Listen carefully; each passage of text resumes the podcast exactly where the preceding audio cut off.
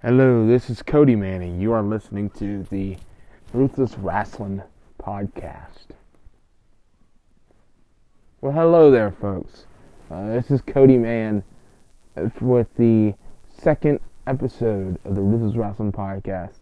I apologize for the uh, long delay here on the second episode of the Ruthless Rasslin' Podcast here today, but it is here, and I plan on post out to Spotify real soon enough. But anyways, uh, for today's episode, we are we are going to be discussing about a few interest, interesting topics at hand, including potential in-ring return for a cool Caribbean for the WWE, as well as Randy Orton laying, get, laying down an intriguing open challenge to a certain Hollywood star within the from the wrestling world. And we'll also talk about the risque topic in regards to Jeff Hardy's DWI arrest and his unknown timetable for in-ring return. We will also talking about the three reviews that will be taking place. One that's already taken place about my thoughts over Bound for Glory back in uh, back on October 20th, as well as new matches confirmed for Wrestle Kingdom 14, and my quick predictions at the end of the show over All Elite Wrestling's Full Gear pay per view. Uh, first of all, let's talk about the thought, my personal thoughts over Impact Wrestling's Bound for Glory as of this year.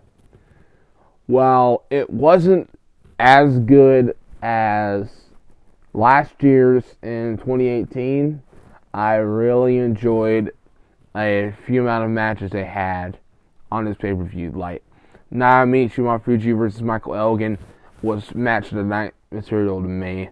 I know other people might have their own match of the night, but to me, Elgin versus Marufuji was definitely my match of the night. Uh, the triple threat tag team match came close as well as the main event between Cage and Callihan, but it, it didn't have the intensity in the ring like they did with between Elgin and Marufuji on on this night. Uh, the only only weak point I had of the show was this this excuse me for my language this dick spot by Joey Ryan with the other wrestlers in the ring and the uh, the your shot opportunity gauntlet match. And the uh, weak point of Moose versus Ken Shamrock, while it, w- it was understandably short for the time being,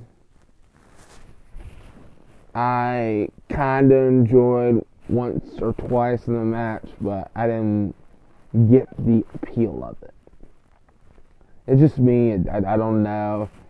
Moose, to me, Moose puts on stellar performances here and there, but mostly he's a bit above average in terms of his technicality to me. I'm, I'm just saying. Besides those two bullet points, on my notes here. I really enjoyed Glorious of this year. I really enjoyed Elgin, Elgin Marufuji, as I just said. Uh, while it was spot festy, I did enjoy the latter matches. Was quite entertaining. The triple threat tag team championship match was really good, as well as Brian Cage versus Sami Callihan. As for my personal rating, I give it B plus, right around between three and a half and four stars. That's the way it felt to me. That's all I got to say about it because I want to get some of the other topics at hand on this show today. But it was really great showing. I, I cannot admit that from Impact Wrestling. Looking forward to see what the what this this company has to offer in terms of their in ring talent and all that. So, now I get to talk about the recent DWI arrest on Jeff Hardy. And if you aren't aware by now, Jeff Hardy has a bad track record in terms of his drug use and the professional wrestling business. Where he where ended up him getting fired originally back in way back in 2003. Then he came back in 2006, and then he had like two or three drug suspensions of the the wellness policy where he ended up getting excuse me released back in late 2009, which led him to go on over to Impact at that point, early 2010. But more recently, he has been in trouble under the law once again. But I, I pulled my notes up here from um, ringsidenews.com. As I have here uh, the following statement provided Jeff Hardy was arrested in October for driving while impaired. This was a really tough situation. We're hoping for the best. He had court today, but all he learned is when he needs to go back. Wrestling Insider reports that Jeff Hardy now has another court hearing on December 5th in Monroe County. This will be concerning his DWI charge. I mean, I meant to say probably Monroe County. Hardy is out of action with a knee injury that he sustained on April 20th at the House Show, where Lars Sullivan was given credit for it during the storyline, whereas three weeks where then weeks later, Lars Sullivan was out with a knee injury as well. But this has led to a family feud of sorts between Matt Hardy's wife, Reby, and Jeff Hardy's wife, Beth, where they threw some bombs at each other over social media. Now, all I'm going to say about this is that Jeff needs some serious help. He needs to. If he knows what's good for him in terms of his future with WWE, he needs to get serious help after this court hearing over his DWI arrest. And I don't know when Jeff will be able to return back in time before Road to WrestleMania, let alone right before WrestleMania because he might be might get in trouble or go to rehab of some sort. I don't know. I just want to say I wish for the best going forward for Jeff. I really would like to see the guy at least retire on good terms. Well, not right now, but at least within the workings of his current status within the WWE alongside his brother Matt Hardy.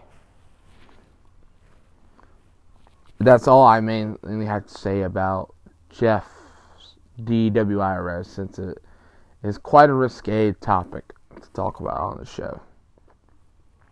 Before I go forward with uh, next topic about WrestleKingdom 14, I talked about on the first episode about AEW's Dark Show with Taz as guest commentator. I watched the other day, and he did really good. Now I, I always enjoyed Taz on, on color commentary alongside Michael Cole, and then alongside Mike Tenay over in Impact back in 2010 to 2012, I believe, until Mike Tenay retired. Then Josh Matthews came along as the play by as their new play by play guy. But nonetheless, I really enjoy what he did with the other commentators on the show, which I imagine at that time was Excalibur alongside Taz, which is a really great pairing. And that's all I got to say. But good job to Taz as guest color commentator for this for their, their for their dark show. Now, as we move on forward to the next topic at hand on this episode of the Ruthless Rasslin' Podcast, Wrestle Kingdom, with some confirmed matches for the show at hand. As for this year, as for the following year, it will be the first time under two dates back to back as they announced it earlier this year that they that it would take place for two days instead of just one. And the cover art for Wrestle Kingdom 14 is in the background with Jushin Thunder Liger, since in 2020 will be his final year in professional wrestling as he retire after many years in the business. I would imagine at least in the 80s where he was wrestling within the junior heavyweight rankings. From then on to feud with the likes of El Samurai, Tiger Mask, Dynamite, uh, not Dynamite, yeah, Dynamite Kid, Pegasus Kid.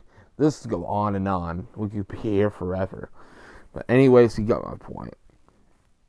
As for the first show, it was announced recently there's going to be an eight man tag match with Jushin Thunder Liger teaming alongside Tatsumi Fujinami, the Great Sasuke, and Tiger Mask, alongside El Samurai. We're taking on a team of Ryusuke Taguchi, Naoki Sano, Shinjiro Otani, and Tatsuhito Takaiwa with Kun- Kuniaki Kobayashi alongside with them.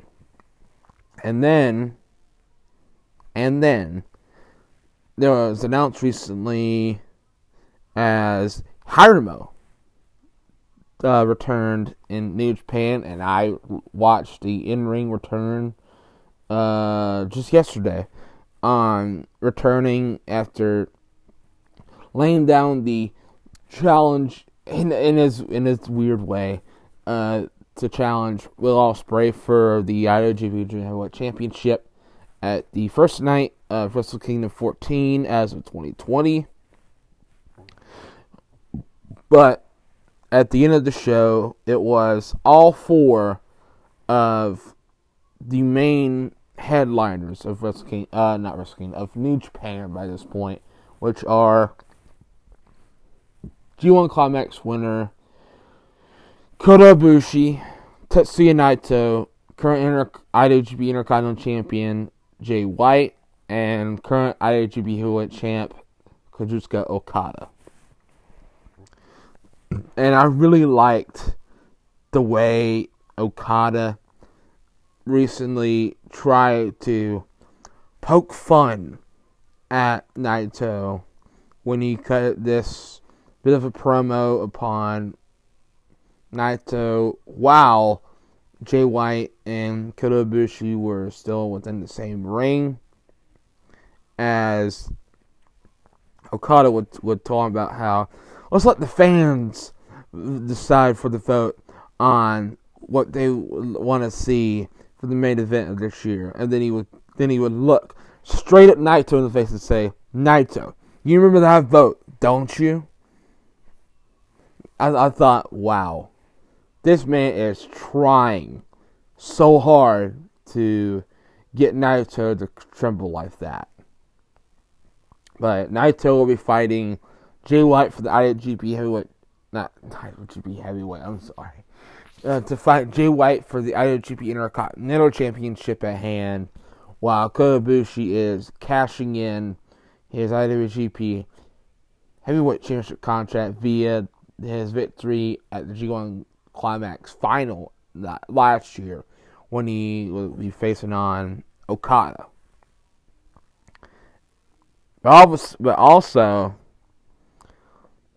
Chris Jericho recently returned at a more the most latest New Japan pay per view where he issued an, a, a match against Hiroshi Tanahashi at Wrestle Kingdom 14, and of course, Hiroshi Tanahashi accepted the challenge where Tanahashi will be facing Chris Jericho on night two. It's going to be interesting, at least to me. Now, with that being said, I'll be intrigued to see what these two can do, as it was it was either this or Okada vs Jericho that I was looking forward to. But moving on, moving on, moving along. Uh, Jushin Thunder Liger, well, will be fighting on night two, where it will be his reti- official retirement match. As uh, to Wrestling 14, it will be no more Jushin Thunder Liger fighting in New Japan for Wrestling, as he will retire from in-ring competition. And before I move on to the headline of the night two for Wrestling 14, my thoughts upon it. Uh, I think Roppongi, no, no, Roppongi 3K did not win. Uh, it was El Phantasmo and Ishimori winning the best of, I think it was called Best Super Juniors Tag Team Tournament, or something like that uh, where they won in the finals from the picture I looked at more recently. I've gotten more used to the product more recently. That's why I'm looking up upon notes upon notes of wrestling articles over this stuff. As they will be challenged, they will be defending the IWGP Heavyweight Tag Team Championships against Roppongi 3K, which is Sean Yo will be imagine Rocky Romero at ringside for commentary, perhaps. Either that or he'll be at actual ringside area for Roppongi 3K's corner. As I don't know, I haven't followed these two teams in the longest time, so I have nothing but just wish for the best for a quality match for the fans. That's all I got to say. Now, for the headline of night two. Whoever wins both belts at Wrestle Kingdom night one, it will be the IWGP Heavyweight Champion taking on the IWGP Intercontinental Champion to crown the first official double champion in New Japan Pro Wrestling. And let me just state this. While it is a cool concept in mind, I do not want a double champion for my company. I want establish my my major singles championship as most prestigious belt with my mid card championship for whoever don't either don't want to fight for the big gold belt or fight or fight amongst the lower major leagues of the World Championship picture. Not just combine both of them and just leave your roster with nothing to fight for, if you get what I mean. Like I wouldn't mind just this once, but you can't it for that much longer.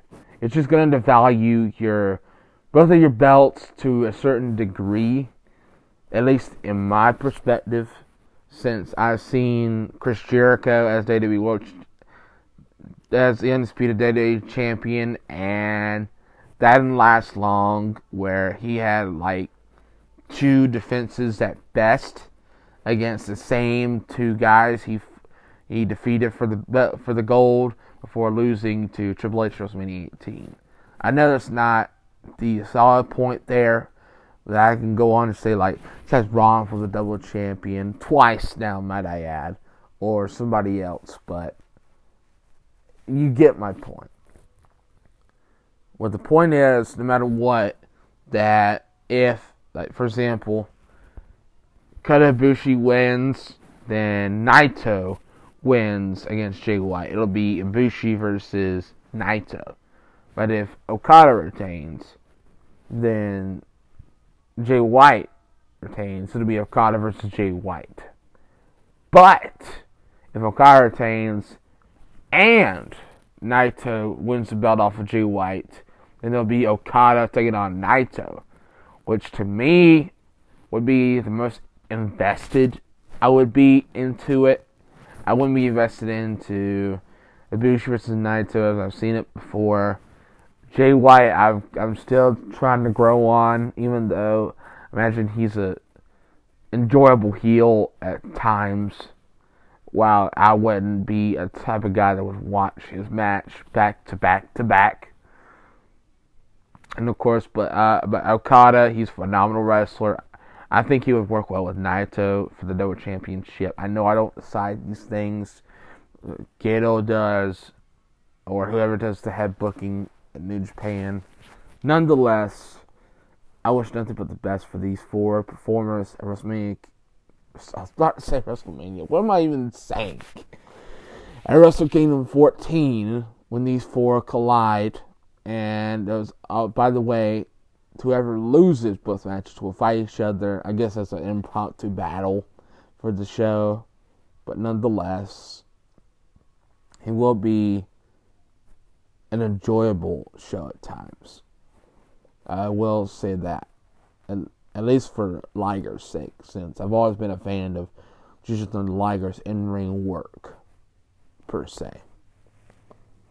That's mainly all I have to say about Wrestle Kingdom 14. I will be watching at best, if not on the same day, I'll watch it the day afterwards, which will be probably around the 6th own spare time. Now, the next topic I have to talk about is Randy Orton, where his Instagram has been the stuff a topic for wrestling fans in recent weeks, especially with this tease about this post on his Instagram profile. And I have it here, right here, to see on my phone. Excuse me for a moment, where it where it says "Elite" in the behind him, where he's looking to the side of it, and the caption reads "TikTok, TikTok." where he tags Elias. They're both the revival, Scott Dawson and Dash Wilder, Luke Harper, Cody Rhodes, Chris Jericho, and oddly enough, Riddick Moss from NXT. Why, of all people, you would tag Riddick Moss? Since I don't think that good of the guy. He's just a rookie at best. But besides that point, we're not talking about that. We're here to talk about this post on John Cena, where he was on the cover of a magazine called Sky Delta, where he, or the caption reads on the magazine, up for a challenge. And then Orton would caption with the thing of saying, I'm on a flight to London to see this striking young man asking him the question. Why, yes, at John Cena. I'm up for a challenge. Are you? Let's say, oh, I don't know. Hashtag WrestleMania 36, maybe. Or does Hollywood have you booked solid? Hashtag WrestleMania 36. Now, while I was a bit iffy on the challenge. It's been a while ever since we've seen Cena Orton fight in the ring. But I imagine both men have experience in the ring well enough by this point to put on at least a decent show for the fans. I will watch. Oh, if it does happen, I will watch to not critique what these guys do in the ring and just try to enjoy what I can. We'll go down possibly between the leader of the Steam Nation and the Viper. But I thought that was an interesting thing to look, to see on social media since Orton's been known to be a tease at times. And as you see in a recent Samoa Joe promo where he he breaks character like after like he talks on Orton Jeff and Ali so dang good. But it'll be intriguing to see what'll come out of this, whether it be a tease or an actual match that will take place. And then we come to the next to last topic at hand in regards to today's episode, where Carlito has been fighting for the past few years in Puerto Rico for under his father's promotion, the World Wrestling Council WWC, where Savio Vega recently talked with Hannibal TV as he noted that WWE has reached out to Carlito to see if he is interested in returning to the company. As Vega will go on to say that they tried to get Carlito back. Vega talked to Carlito last week when he was with them.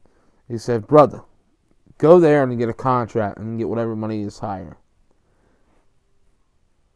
Every year because you're not going to get that kind of money, I imagine, on WWC or some sort like that.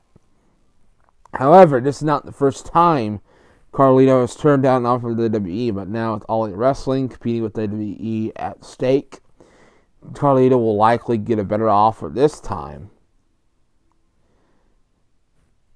The 40 year Carlito gets regular bookings around the world. He used to work the show for the Wildcat Revolution promotion in Louisiana, and he worked shows for Wrestling Council in Puerto Rico, like I just said a minute ago.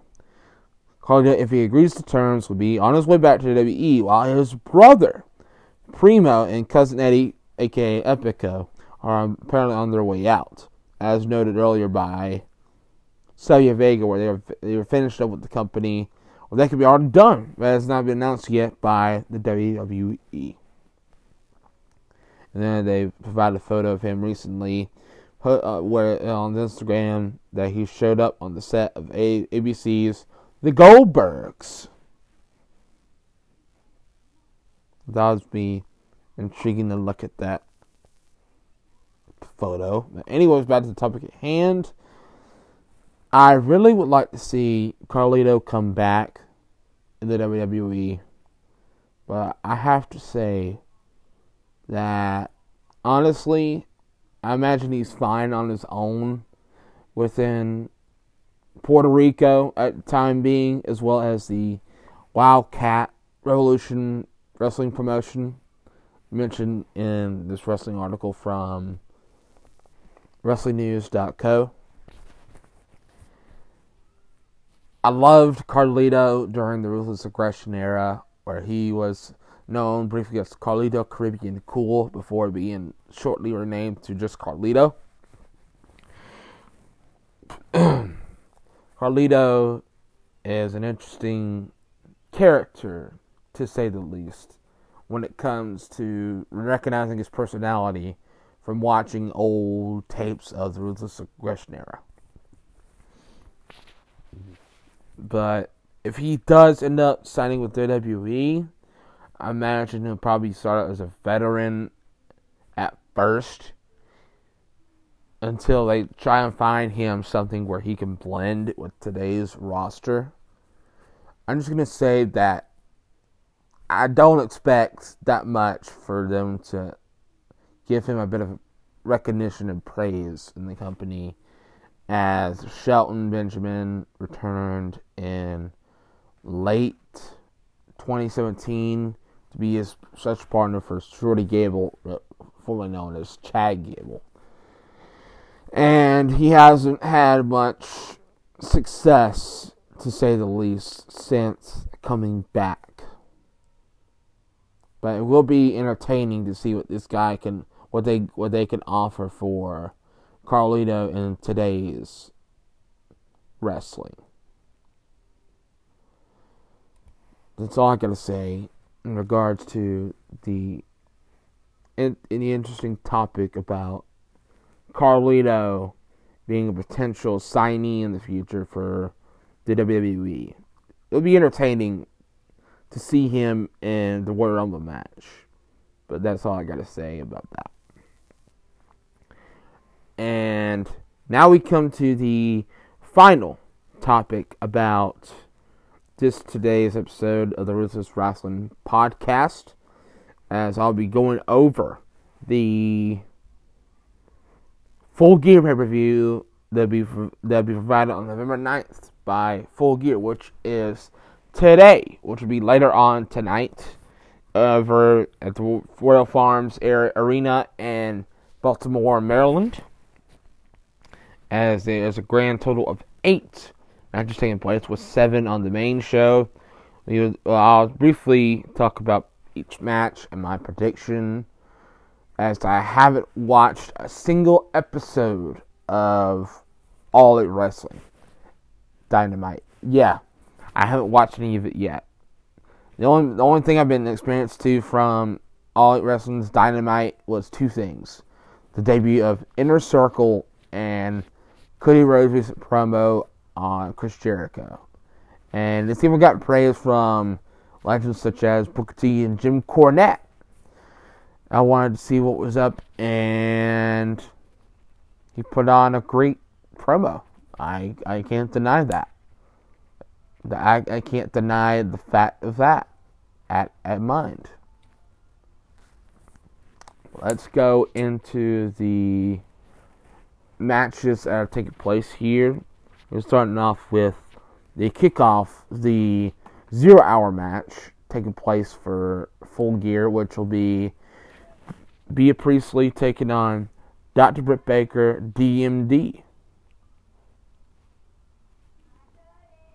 As, let's see here, Britt Baker, I imagine this match will, this match will take place with Bea, Bea Priestley hitting her on the noggin, which caused her a slight concussion from the blow to the head. But in terms of the winner, I believe will be on the show will be Britt Baker winning the match against Bea Priestley in the zero hour. And we'll take this brief break for just a quick moment.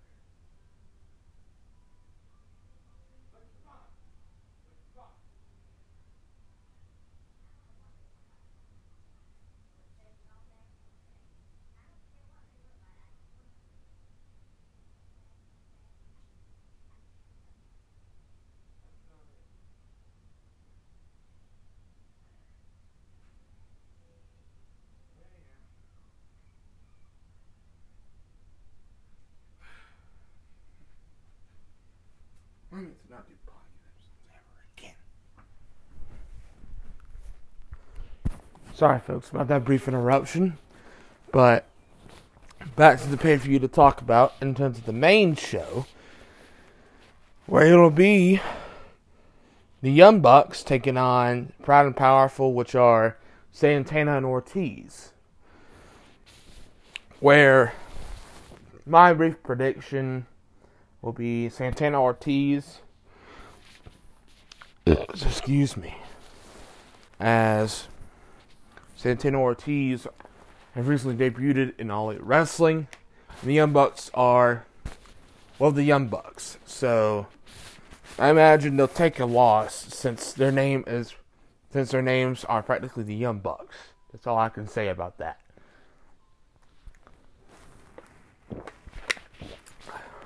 For the AEW Women's Championship on the line, Riho defending against Emi Sakura. And let me just say, I'm not interested in this match. I don't mean to be rude to both women that are fighting for this belt for All Elite Wrestling. All I'm saying is, I am not a fan. I'm not a fan of what's going on between Riho, Imai Sakamura, and the Joshi women. Maybe I'm just a guy that just wants actual female talent instead of just the women, the with the Joshi women I'm not used to within my Redmond's wrestling promotions I check up on every now and then. That's all I'm basically saying. I'm not disrespecting Riho. I'm not disrespecting Imai Sakamura. I'm not disrespecting the Joshi women.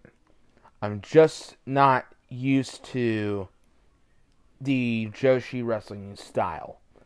But if I had to pick a winner for this match, I would have to go with Riho. Since she is a student and basically they're probably trying to build this off as the teacher losing to the student, or it's coming for a full circle between these two. Uh, I, that's all I gotta say about this encounter. Except wish for a great match between these two. I'm sorry if I seem rude. I'm just not used to any Joshi women outside of Aja Kong. It, it, within my thing, if you know that my only three people that I know from the Joshi wrestling style is Kagetsu, Hanakamura, and Angel Kong, then you know that I'm not familiar with the Joshi women at all. But moving forward, recently crowned AEW World Tag Team Champions, SoCal Uncensored, which are Frankie Kazarian and Scorpio Sky, will defend against the Lucha Brothers, Pentagon Jr. and Fenix, and Private Party, which are the team of Isaiah Kassidy and Marq Quen. And I'm intrigued by Private Party, as I've heard plenty great things about these two dudes from many of my wrestling friends over on Wrestling Amino. Make sure you download it if you haven't already. But, anyways, there's also the Lucha Brothers, who SoCal Uncensored defeated in the finals to win and be crowned the inaugural AEW World Tag Team Champions in the history books. With that being said, SoCal Uncensored is going to retain. It's only inevitable. I think it's going to be probably one of the best potential matches of the night. And I'm intrigued to see how far Private Party will go to at least try to win the belts off of these guys at the full gear pay per view. I know this is going to be an incredible matchup to, to look forward to for tonight's showing. Joey Janela, the bad boy, taking on the quote unquote chairman of All Elite Wrestling, Shawn Spears, who will be coming to the ring by his new his current manager at the time, Mr. Tully Blanchard.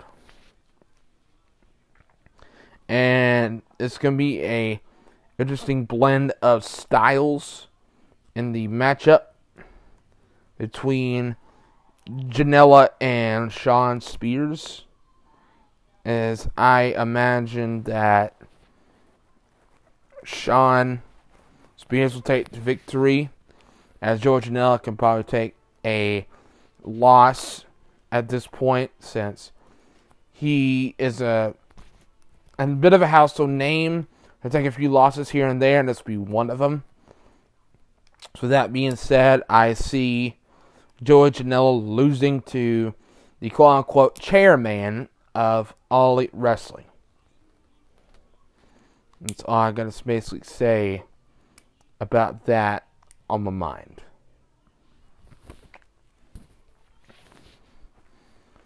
Moving on, we will go to the prophesized man on Page Pac match. It was originally supposed to happen at AEW's Double or Nothing back in May, I believe. And it never came to fruition as there was a press conference beforehand that was built up for this match and it never happened. And now it's coming to to full gear, no pun intended, uh, with Pat go, going up against Hangman Adam Page. And I watched uh, Brian Zane from Wrestling with Wregret, regret if you aren't aware of him. Uh, Hangman Page, he predicts Hangman, Hangman Page will win. Honestly, I see Britt Baker. Now, what the hell am I even talking about? I'm, I'm looking that the note's wrong. Hangman Page was Britt Baker. Yeah, sure, that's a match. But that's what I was saying. I imagine Pac win this match, actually, because I have a thing to think about on my mind for the main event or one of the main events taking place on this show. Well, I imagine Hangman Page would be totally out of the ordinary. I believe that Pac will be a developing challenger for the AEW World Championship. That's what I have to think about currently on my mind as we go to the one of the main matches of the pay per view.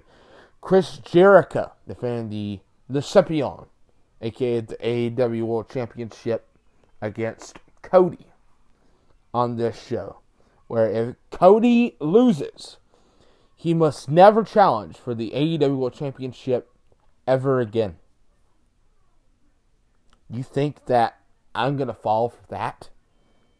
You think I'm gonna fall for that, honestly. I see with that with that stipulation, I see Cody winning the AEW World Championship because after that promo and after that stipulation at hand, you think they're gonna have AEW's t- one of the top management lose on the show at full gear? Hmm, I don't know. I don't think so. That's why I think Cody will win the belt against Chris Jericho, and then it'll take it'll be Cody and Pac fighting for the belt, going place between both of these guys at the pay per view. And then we go to the prophesized main event of the show with a non a non lights out match, which is basically empty arena where Jon Moxley will take on Kenny Omega as this has been it was originally meant for a match to take place at All Out, but Jon Moxley was sidelined with an undisclosed injury, so it never happened. So now we're gonna have these two finally fight each other ever since Jon Moxley's debut at the end of Double or Nothing where I see if anybody, Kenny Omega. I'm making a bold prediction here.